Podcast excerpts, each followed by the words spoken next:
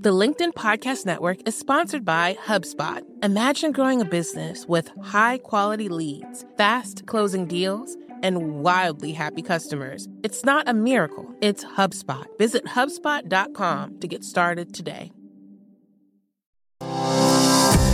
I have some incredible news. My second book, How to Have Difficult Conversations About Race, is now the number one new release in its category on Amazon. I'm so excited, so excited for this because we've put a lot of work into it, and this was risky because, as a lawyer who's focusing on negotiation and conflict resolution, talking about race seems for many to be outside of the scope of what I usually do.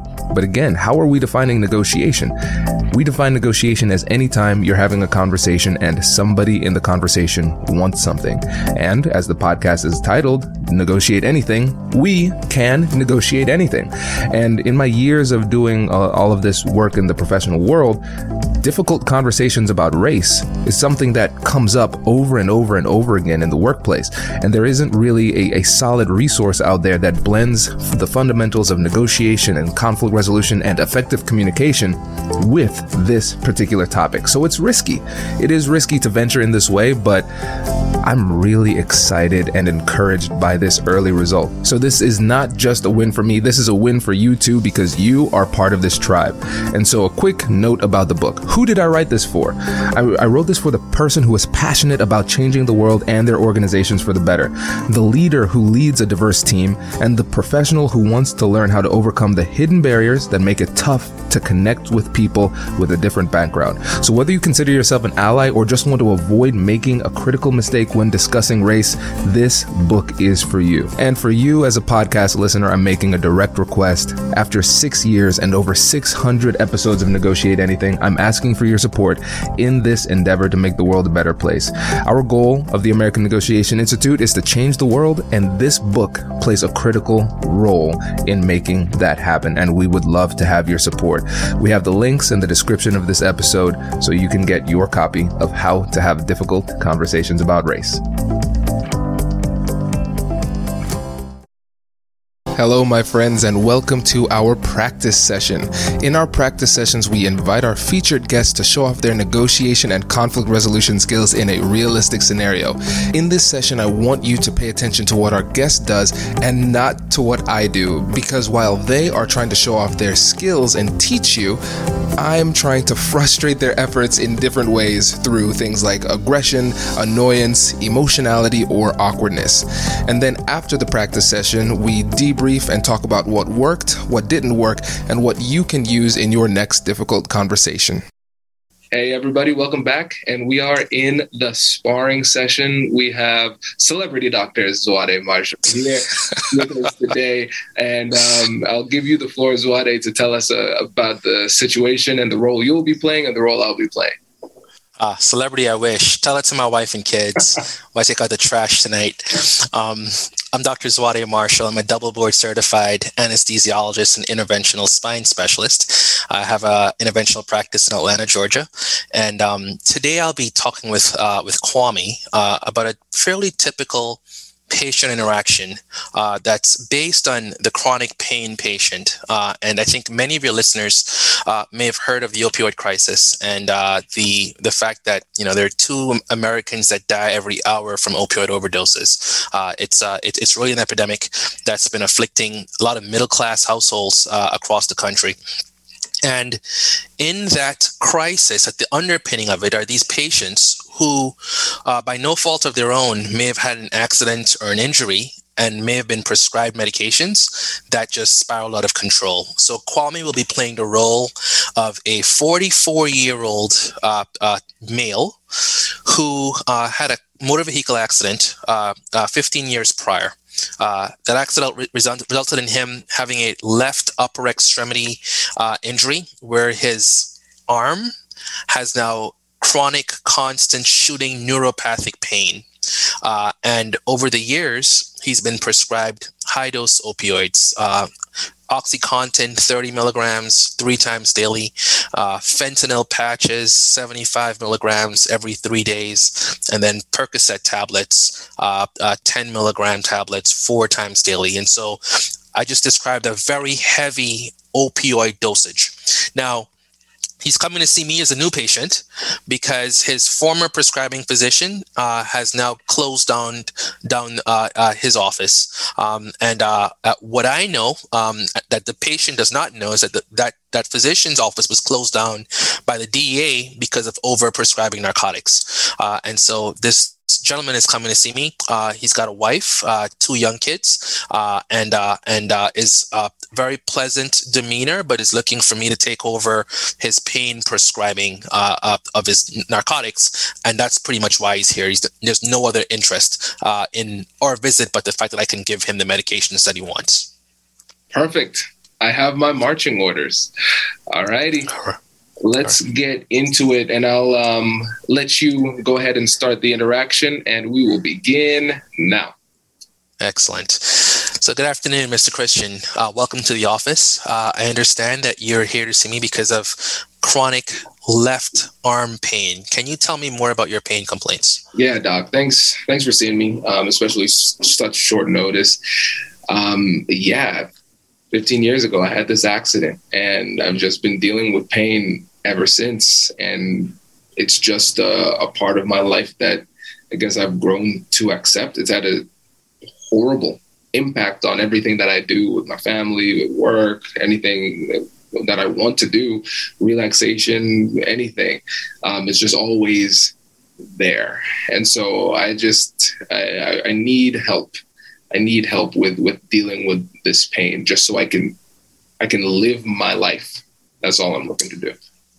Understood. And uh, we're here to be helpful. Can you take a little bit more time and tell me about the nature and the character of the pain? Is it sharp, shooting, dull, aching? How would you describe what you experience on a daily basis? Yeah, the, the pain is sharp and it's shooting. So it's on my left side in my arm. It just, and it goes, it shoots down my arm um, but it's it's a sharp pain. I, I wish I hear people talk about these dull, aching pains. That's just it's never been my experience. It's just a constant sharp shooting pain. Sometimes sometimes I get some relief. Um, what helps? Um, I sometimes I, I just find a position where it doesn't hurt as much. And so when I find that position, it's rare, but I find it, I, I, hang out in this position as long as I can, but eventually I have to move like just a little shift and then it's gone again. And the, the pain just start shooting back, you know. And so over the course of my time trying to find out what works, um, I had a previous doctor. I love my doctor. I love my doctor. He was um, he was amazing, and uh, he was the only person who would that seemed interested in helping me. And I, I think that just the way that the medical profession is going right now, the the, the doctors out there, people are just in it for money, and they don't care to help people anymore and I had a doctor and I had him for a few years and he actually cared to help me. He cared about me, he cared about my two kids, cared about my wife and, and cared about making my life better. And my life was a lot better when he was around, but, but he's gone. And the thing is, I, I've heard a lot of great things about you. Um, you have you have uh, it, it's clear from the reviews online um, that you're somebody who actually cares about people just like my other doctor and so i'm I, I'm just, I'm glad you took the time and I'm, I'm glad to get help.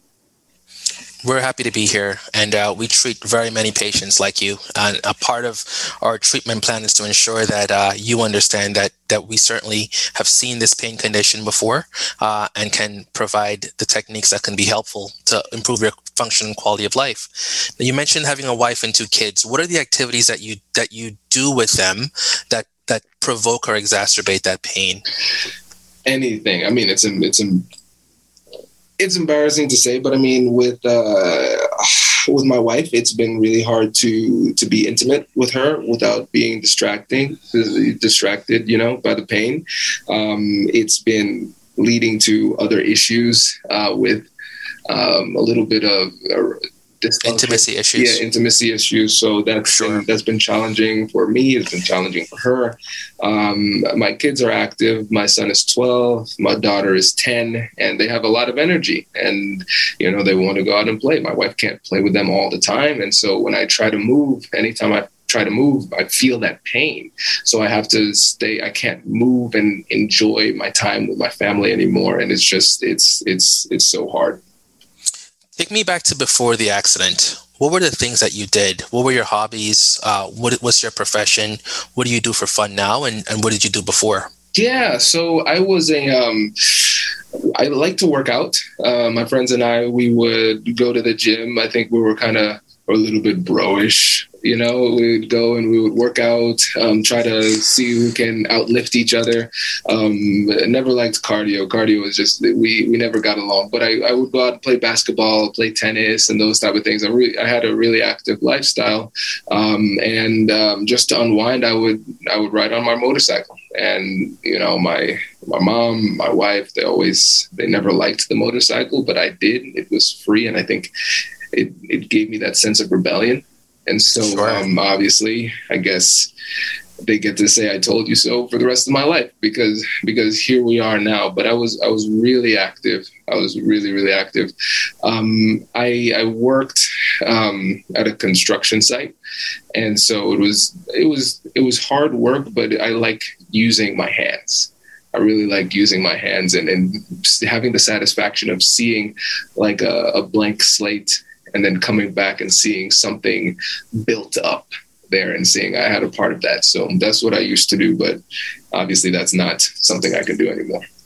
Sure. I think uh, creating something can be very therapeutic. And so um, having a, a, a, history in the construction business, I think makes sense. Uh, and, uh, and getting you to a place where you can get back to doing some creation uh, and we can figure out what it can be over the course of the next several weeks, um, I think uh, we can get on a path to getting you feeling better.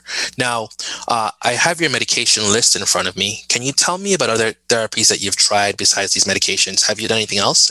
I feel like I've tried it all, Doc, and the only thing that works is this um, uh, therapeutic cocktail that that, that I have right now.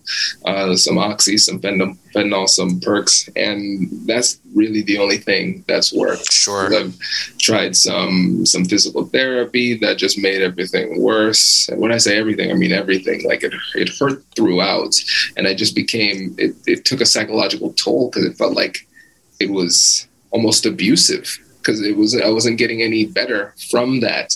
Um, I saw some shrink one time, and they just taught, told me a bunch of mumbo jumbo, and I I just I stopped after two sessions, and then once I got my my doctor, uh, my buddy, he he he gave me what I needed, and life has been closer to normal since then, and it's just been spiraling out of out of control since he left. Uh, I'm, I'm, sorry to hear that. Um, let's um, talk a little bit more about some of your records. Show that uh, you've been having a history of constipation. Um, how often are you going to the bathroom on a weekly basis for a bowel movement? I would say on a good week, maybe about three times. Okay, um, and uh, and that's been happening for how long? Um, man, it's hard to pick a starting point for that. Probably it's wow, it's almost a decade, almost a decade. Ah, okay. Uh, and you're well hydrated. You eat a lot of uh, high fiber foods. Mm-hmm. I presume. I, I yes. do. I try to hydrate a lot. I'll be honest, Doc. I don't like foods with fiber in it. They tend to not be taste that great, but I've been forcing myself. I, I take some supplements that help. Sure. Sure. Okay. Uh, and I understand as well that you've you've made a note in your new patient documents that that you've having a lot of depression and anxiety uh, over the course of the past several years related to the pain as well. Mm-hmm. Is that correct? Mm-hmm. Yeah, it's been terrible. Okay. Yeah. Got it. Okay. So um, let me, uh, I'll examine you now, and um, and we'll take a look and, and and see exactly what's going on here. I do have your imaging reports and records, and I've seen them, uh, and so I'll go over with you the diagnosis uh, and uh, and some of the, the, the therapeutic options that we can offer. Does your company invest in professional development training? If you believe that your team would benefit from a negotiation workshop, all you need to do is go to our website, fill out the workshop request form, and then we'll set up a time to chat. These workshops are completely customizable and we've done them all around the country. Negotiation and conflict resolution skills are beneficial across all professions, but they're especially useful in procurement, purchasing, sales, sourcing, and contract management. Our calendar is filling up quickly, and we even have some workshops scheduled for next year. If you think you might want one, I'd suggest reaching out soon so you don't miss out. Check out the link in the description to learn more, and we will be right back after this. The LinkedIn Podcast Network is sponsored by TIAA. In the last 100 years, we've seen financial markets swing, new currencies come and go, decades of savings lost in days, all showing that a retirement plan without a guarantee, quite simply, isn't enough. So, more than a retirement plan, TIAA makes you a retirement promise a promise of a guaranteed retirement paycheck for life, a promise that pays off. Learn more at TIAA.org backslash promises pay off. The LinkedIn Podcast Network is sponsored by HubSpot. More to dos, less time, and so many tools to keep track of. Doing business can be hard, but you don't need a miracle to hit your goals. You just need HubSpot. Their all in one customer platform can make growing your business infinitely easier. Imagine this higher quality leads, fast closing deals, wildly happy customers, and more benchmark breaking quarters. It's not a miracle, it's HubSpot. Visit HubSpot.com to get started today. Now we're at the point where I'm going to give the plan. So, Mr. Christian, thank you for being in here with me today. Thanks for your candor and for telling me uh, the entire story of your accident. It's clear to me that you're a very resilient uh, gentleman. Uh, looking at the injury records, uh, the MRI, um, the nerve conduction studies, you have um, a condition called complex regional pain syndrome, which is debilitating for many uh, and is associated with very severe pain, as you have experienced. Um, I think that the treatments that you mentioned, uh, as we discussed the things that you've done, um, would be the beginning of, of, of, a, of a treatment regimen for someone with this complicated uh, diagnosis. Uh, but I want to go over uh, with you now in more detail the things that I think can be the most helpful to not just improving your pain, but getting you back to a place of function, uh, to having you be able to function with your family, your kids, those interactions, even getting you doing, to doing some sports, uh, and or uh, some kind of a creation activity, uh, whether it be uh, painting. I know you're right hand dominant, and that left hand is important, uh, but but I want you to be able to feel comfortable using it to some degree.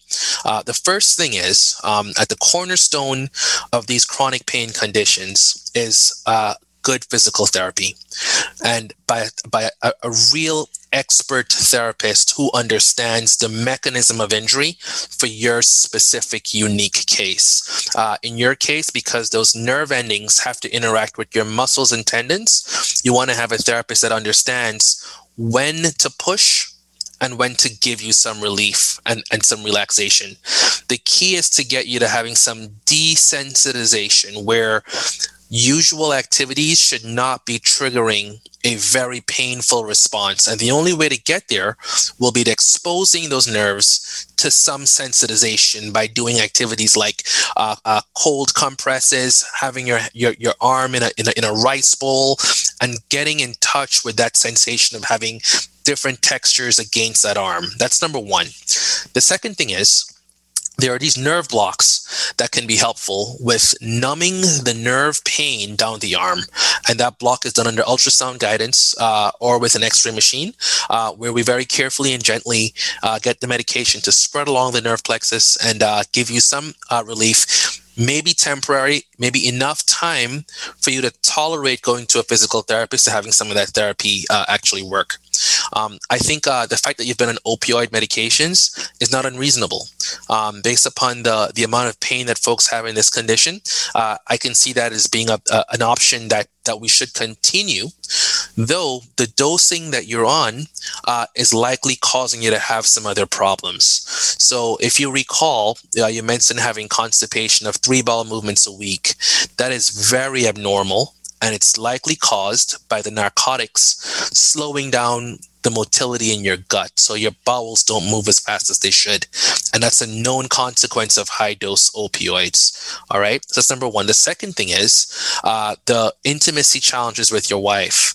That's also a known side effect of the testosterone levels being lowered by chronic high dose narcotics. And so having us giving us some time to work carefully with your dosing, not discontinuing the medications, but slowly over time, weaning them down to a safe level while we also employ the other techniques that can give you some relief in the, in, in, in the near to medium term, uh, and then getting you back to a place of being functional as well.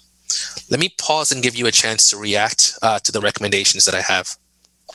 So, what I'm hearing is is that you're gonna you're gonna take away the meds that I need in order to feel better. So I've been with quacks in the past who tried to take away my meds, and it never works. It never works. I just end up in more pain. And then they go they they, they go say, "Hey, go work with this person to to bend you up and and cause more pain." And so that's what I'm hearing. You're just it, this is torture. This isn't fair. This is why I like my old doctor. He, he he was the only person who gave me what I needed to feel better, and I don't I don't understand why it's so hard to find a good doctor nowadays. Sure, I completely understand, and uh, and your perspective on this is reasonable and warranted because you've been in this regimen for some time and it's been effective for you. I think what you're not appreciating right now is that you're having other consequences from this medication regimen that over the long term can cause you grave harm. Uh, this dosing is associated with uh, uh, overdose deaths, where this medicine acts on your lungs to slow your breathing, where you can go to sleep one night and just not wake up because uh, because of the the high dose narcotics slowing your breathing and causing you to have uh, uh, uh, lack of oxygen and, and just death. Uh, and so it's part of my job as your doctor to to help with the pain. And again, I'm not going to discontinue your medications. We're going to have a plan in place to slowly wean them, and we're not going to decrease until you're beginning to get some level of, of, of increased function and, and pain relief with the other therapies that I'm also recommending. And so I want you to just be open to the idea that we'll be working uh, in concert to have a number of different options where the goal is to get you more functional and increasing your, your your your potential for a functional life by decreasing your risk of death with high dose narcotics and here's the thing that bothers me is because you people like you come in and you tell me you you dictate over my life and you say this is what you need. This is what you don't need. This is good for you. This is bad for you. Those type of things. But people don't seem to care about how i'm feeling because you're saying oh you might die. Or the other alternative is oh you just have a lot of pain and live a miserable life that's not worth living you know, for me at this point, it's been 15 years. The only thing that works is this level of medication. You want to take it away, and you're going to create a situation where I, I feel as though I'm put in a position where I'm now living a life not worth living and i'm just supposed to be cool with that and i, I think it's cool for you to do it because you don't you know uh, other doctors are like you are not afraid to take risks and uh, and frankly you're not feeling the pain and so it's really easy for you to sit on the sideline and say, "Oh yeah, just do this," and be in in horrendous pain for how long I don't know. Um, but we're going to take away the thing that works and we're going to say, "Oh yeah, we'll give you a little bit of the thing that works, but not enough to make you feel better." It's just it's so it's just so infuriating. Sure, and and I'm sorry you're feeling that way, uh, but I don't think you're you're actually hearing my my recommendation. Um, I'm not going to discontinue your medications. Uh, we're going to work together to get it at a dose that's that's safe that will not have you overdose and die. The other thing that, that, that, that you've not yet done over the course of the many years of you having this illness is tried these recommendations that I'm offering to you. You've not had the nerve blocks that I'm offering today. Uh, you've also not had the kind of physical therapy that I'm recommending. And so, and so what I'd like for you to hear me say is that I am not taking away your meds as a way to punish you. I'm looking to find um, a comprehensive treatment plan that'll get you feeling better and being more functional and decreasing your risk of death and immobility with a dangerous cocktail of medications. And that's going to be a process over time. And I want you to trust me that we're going to work together and we're going to devise this plan together. And so if something is failing, you'll give me that feedback and we're going to try to ensure that we're not i'm not failing you but that we're getting you to, to an outcome that makes sense for your overall health.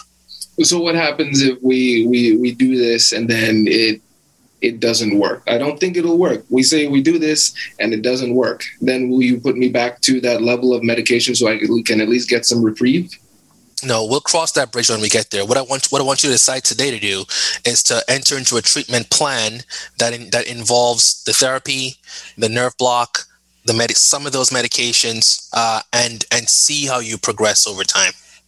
Good. And let's let's end the scene here. That was good. That was that was really good. Let's do some. Uh, let me read off some of my observations.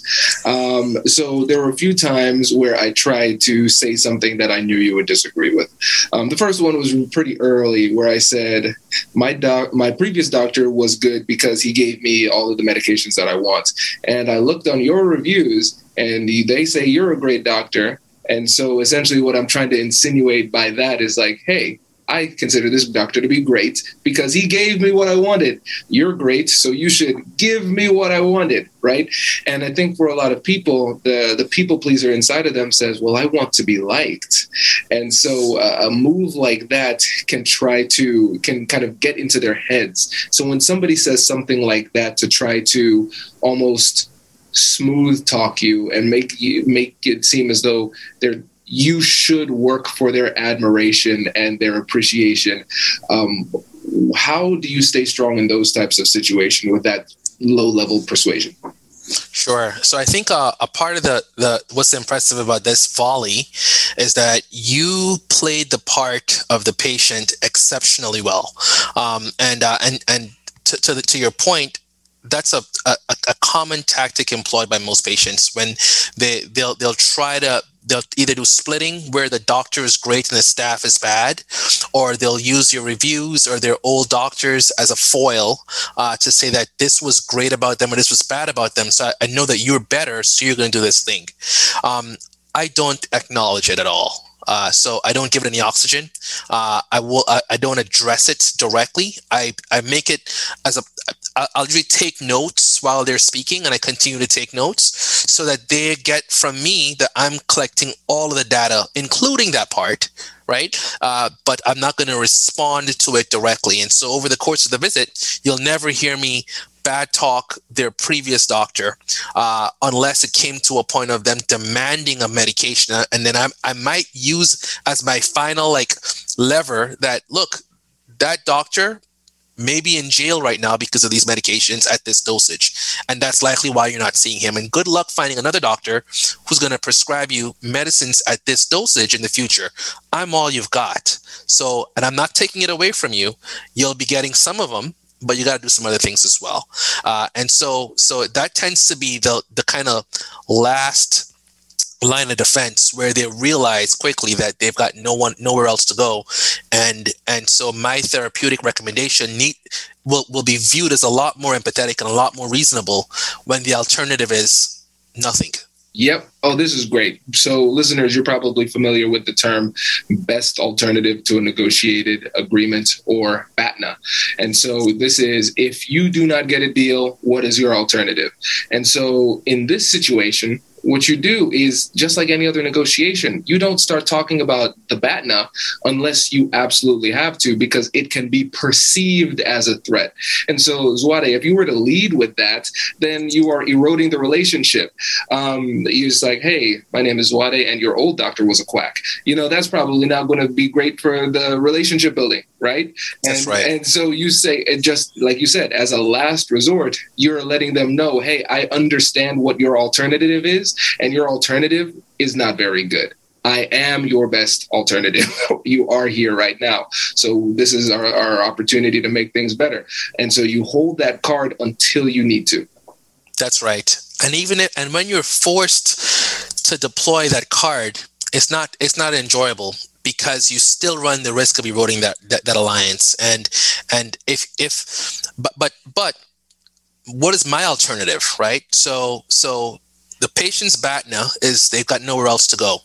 At the point that I'm having to deploy that card, I've got nowhere else to go. This is because whatever was said that led me to have to use that card proves that this may not be the right person for my practice. So it's either you're going to comply and toe the line or you're not going to be under my care because I can choose who to take care of. And I cannot be fighting with someone over the course of our treatment sessions who want something that's become Ill- illegal and has a high risk of death. Right. And I agree with you. I would just rephrase it because you say you don't have any alternative. You actually do have an alternative, which is I'm going to see my next patient. Because the reality is, if if this patient chooses, hey, if you don't prescribe this in, in this illegal and dangerous type of way to me, I'm leaving, then you say, okay, then leave. I will continue to run my practice and have a loving family at home, right? Right. Because you you don't need that specific patient. You want to help them, but your existence is not wrapped up in it. And I see so many negotiators struggle because they get their identity wrapped up in the specific deal. You see people in relationships struggle because they get their identity wrapped up in that specific person, not finding the right relationship, but having a relationship with that specific person. And one of the most dangerous emotions to feel in a negotiation is a feeling of need because if you need that person that means you're going to be willing to give up a lot to keep that person and in your case it could be your license and your freedom if you make those types of concessions you're absolutely correct and beautifully said. Um, I'll layer on one wrinkle in complexity to the fact that I don't need that patient. You're right. Um, I can continue to build and grow my practice with folks that that that are like-minded and will subscribe to my philosophy. Until that patient leaves your office and goes and reports it on facebook twitter your website and the medical board and you're now dealing with responding to a complaint of a disgruntled patient. And i'll be exonerated but the energy, the brain damage from having to defend yourself to the public, right? When there are many chronic pain patients who've been mishandled by doctors, and all of a sudden a complaint about me phrased the right way could make me appear to be one of those doctors as well. And so, and so a large part of what colors my interaction with patients is ensuring that even if it's not going to work out, they leave feeling respected and they leave feeling as though I am trying to be a responsible doctor to that, that, and I really believe that my recommendation is the best thing for them and it's the best science available. So that there's not so they'll be less inclined to trash me publicly because that actually does affect me in a real and long and lasting way. Because you can't get those reviews to go away after someone uh, uh, uh, trashes you unless they, they take it on themselves. Um, funnily enough this scenario is a real patient scenario. Uh, someone that I saw a few months ago, uh, and um, and he was not adversarial the way you played in the in in, in the volley. He was soft spoken. Very, uh, he was not a professional anymore. He was a professional before. Uh, he was injured. Two kids, wife, and at the end of the interaction, he left appearing to subscribe to the therapy that I recommended, which is much like I told you. And then two days later, I wake up to a one star review on Google left by his wife, who said that, and she wrote a very eloquent narrative online. And she was not there in the visit, but she described the pain patient from the perspective of a spouse. And it was credible and it was heart wrenching that she's seen her husband over the years regress and struggle and suffer in pain, going from ER to ER, trying to get help, having uh, finally met a doctor that was giving him a regimen that was effective and worked for him, only to be seen by a new doctor, Dr. Marshall, whose reviews were stellar and they had hope that he'll be able to get the treatment that's worked for him for the last decade. And um, came to my office, and and and it was they quickly realized that uh, I pulled the rug out from under them, and now a husband and father can't function with his family and kids. Mm. And that's the review that was left. Now, as I read the review, I felt like uh, it was a gut punch. It was my first really bad review, but it was so credible. I, as I read it, and as someone who takes care of pain patients, I can see a population of my patients identifying with the kind of trauma that she describes having to deal with as a, as a spouse of a chronic pain patient. And everything she described was credible. And it's a part of the agony that these families deal with when they're caring for a loved one in chronic pain. So I called him, the patient, and I, I said, you know, you know, I, I, I thought we had a, an understanding and and uh, a, a treatment plan that was going to be effective going forward. And he's like, yes, doc, we do. I said, okay, well then, uh, were you are you aware of this review that your wife put? And he's like, oh my goodness. When I came back from the visit, I explained to her the plan, and she immediately harkened back to the to five years ago when she was pregnant with her with her second child, and I was having a really bad pain episode then because a previous doctor had stopped my medications, and she was a single parent for the first year and a half of my child's life because I was trying to find pain medicines from ER to ER, and so any discussion around weaning and changing my medications took her back to that place. And and so and so he was extremely apologetic suffice it to say that uh, I invited her to the next visit that we had. So I met with both him and her at the next visit, and that review is no longer there. But I I was able to salvage that one. But I know that doctors everywhere are facing this dilemma, right? Uh, and it's not that we tap dance for reviews, but but we care about the perception that people have or patients have about what we do and how we do it, because we're serving two bosses here. I've got to comply with the board requirements. I have the law enforcement agencies looking at my, my practice very, very closely. And then I've got these patients like this guy who's not a drug seeker, but he's been given an, an inappropriate regimen for the last decade, a regimen that was actually appropriate 10 years ago. That, that society and the, and, and the rules have now changed where what was fine 10 years ago is no longer fine. So now we have to change the, reg- the regimen to make it more compliant with what's happening today. Uh, and that's not the patient's fault. They did not demand the dose that they're on.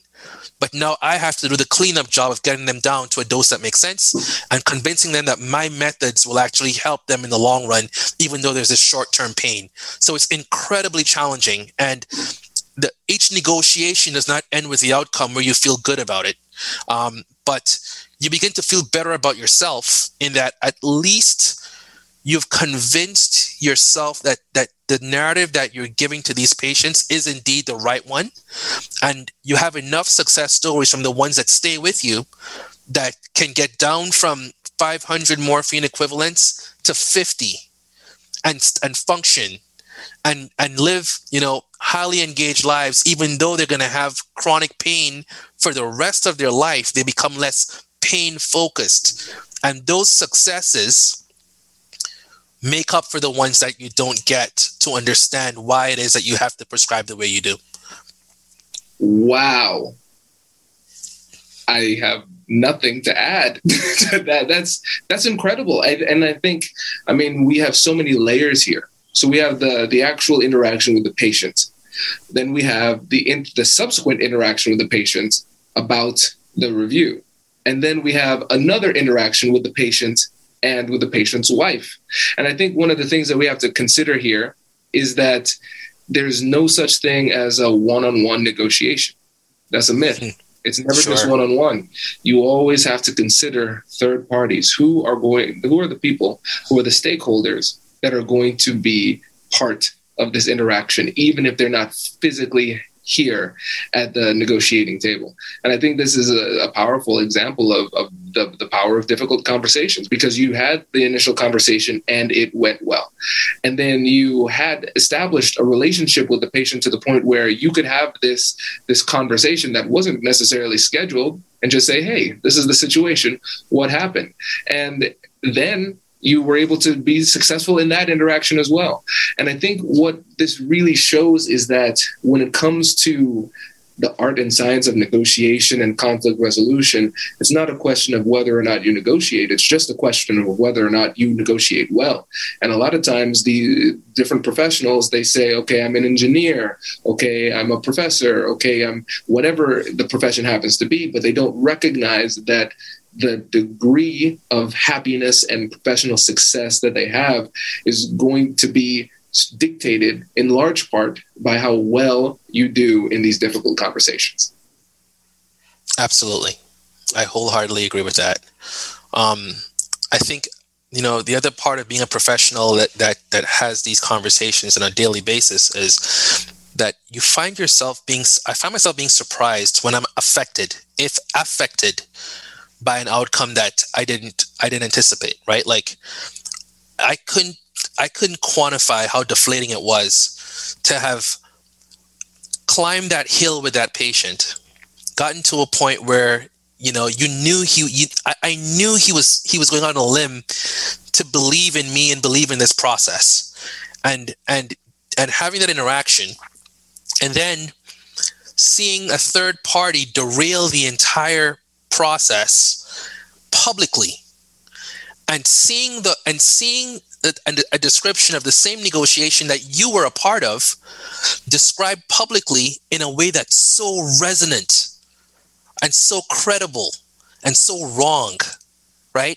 And it's it's the power of social media it's the power of twitter and facebook where you know everyone has a microphone and and and the folks that consume the content don't have the benefit of the two sides but if the side that's out is sounds credible uh, has an emotional tie to the story and, and describes it in a way that's descriptive and relatable god help the other person because it's gonna it's really hard to counteract that narrative. I was not even gonna attempt to respond to that. You can't engage publicly with, with that like because the other part of it is that there's HIPAA, right? So I cannot go toe to toe on a public forum about an interaction that's that's bonded or bounded by the the confidentiality oath. And so uh, we're we're kind of battling with one arm tied behind your back uh, and um, and uh, and uh, just struggling through it all at the same time man, that's tough.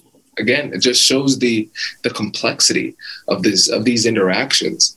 And before you go, I want to talk about some of the other things that you that you did really well in this simulation too. Because like i said you didn't bite on my um, ridiculous statements. I called you a quack. Uh, you gave a, a, a smirk that was a good line. Yeah, that was a good line. I almost broke character for that one. You didn't bite on that which was great. Um, i i liked that you complimented me through the process because you said um, you uh, you described me as re- resilient which is great. That makes me feel good. It makes me feel um, seen and, and acknowledged. Yeah, this was tough. You are a tough person for making it this far. And then going fur- further, saying that this is debilitating for many. And so essentially, it's, it's the compliment of this would have killed a lesser man. you know, that's and, right. And that resonated with me. So that was really great. And then you talked about the shared goal. You said, This is what I want for you seems like based on what you're saying this is what you want we want to work collaboratively and you've mentioned that before i don't think you used the specific word, word collaborative but i think you said you said working in concert and that was really really great and then you also talked about the just like you described in the full interview that aired uh, probably two days before. In this, you did a really great job of talking about how I'm experiencing other things that are not that great. Um, intimacy with my wife is, is difficult. Uh, constipation, that's difficult. Those type of things, and I would rather not have that. And you tied that to the dosing, and again, it made it more difficult for me to resist. I still found a way, but it made it more difficult. And then again, hitting the ego because you built me up with the resilience comp, uh, compliment, but then also you said, "Hey, this will this cocktail will lower your testosterone." no man wants to hear that right and so it's just the the various layers of persuasion that you put on here that were for fantastic. And then i think the thing that ties it all together is your tone. You were very even throughout the interaction. You always demonstrated that you were in control of the situation and more importantly you were in control of your emotions with your tone. And you were very assertive. When it was a no it was a very clear no you didn't say, "Well, maybe we could or maybe we should try." No, you you were very clear. When somebody ran into a boundary, you said, "No, that won't work and here's why. This is your goal, this is my goal. Our goals are the same. That doesn't get you where you want to go." And there was no mincing of words with the way that you said that. I think you just you did a fantastic job with setting that boundary while still being empathetic throughout the interaction.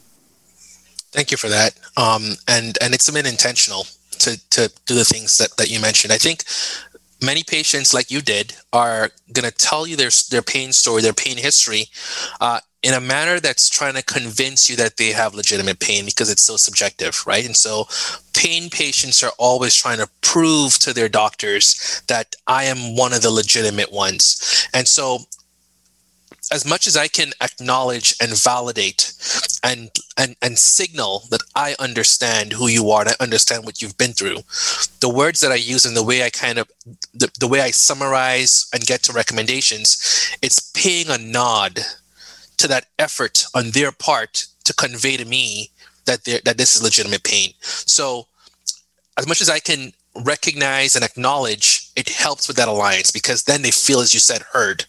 And and it makes it easier for them to subscribe to a therapy or an option that i'm giving if if they felt as though i've heard them fully and i recognize and validate whatever their complaints are. Absolutely. Yeah. And again i think like you said it's intentional. I like that you used the word intentional because that shows that it's not a natural skill for it's it's a natural skill for very few. Um, it's not natural for me, but it's a skill. You can learn it. You can improve and you can get better. So listeners, take notes and um, find ways to use this in, in your professional life. And uh, Zwade, again, before you go, let the listeners know about you, how they can get in touch, and uh, and uh, about the practice. Sure. Thank you again for having me, Kwame. My name is Dr. Zwade Marshall. I am an interventional pain specialist in Atlanta, Georgia. I'm the Chief Medical Officer for Regenerative Spine and Pain Specialists, and that's regenerativespines.com. Thank you. Thanks, Zwade. Appreciate it.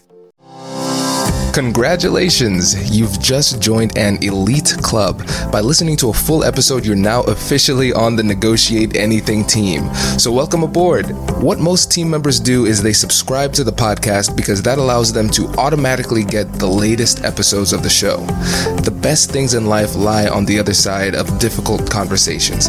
Keep learning, keep practicing, and keep getting better. Your relationships will improve, your career will soar, and you'll have the confidence you need to get the most out of these crucial conversations. Again, thank you for joining the team. We're excited to have you, and I will see you in the next episode. I'll catch you later.